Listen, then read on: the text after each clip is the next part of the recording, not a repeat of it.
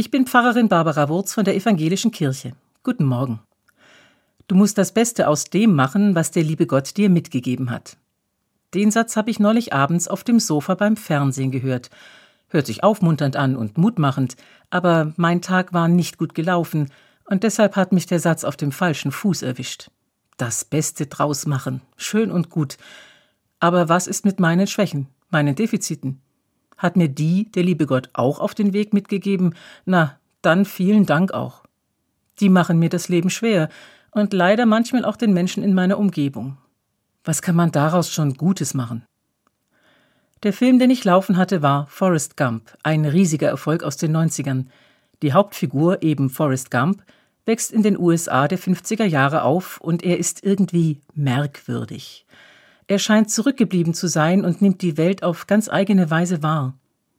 Forrest hasst es, wenn er dumm genannt wird. Gleichzeitig weiß er genau, dass er es eigentlich ist, zumindest nach den angeblich normalen Maßstäben seiner Umgebung. Allerdings nicht nach den Maßstäben seiner Mutter. Dumm ist, wer Dummes tut, schärft sie ihm ein, und du musst das Beste aus dem machen, was dir der liebe Gott mitgegeben hat. Und das macht Forrest, der Dorftrottel, mit allem, was ihm begegnet und so, wie er es eben kann. Am Ende ist Forrest Gump Millionär. Er hat seine große Liebe gefunden, allerdings auch wieder verloren.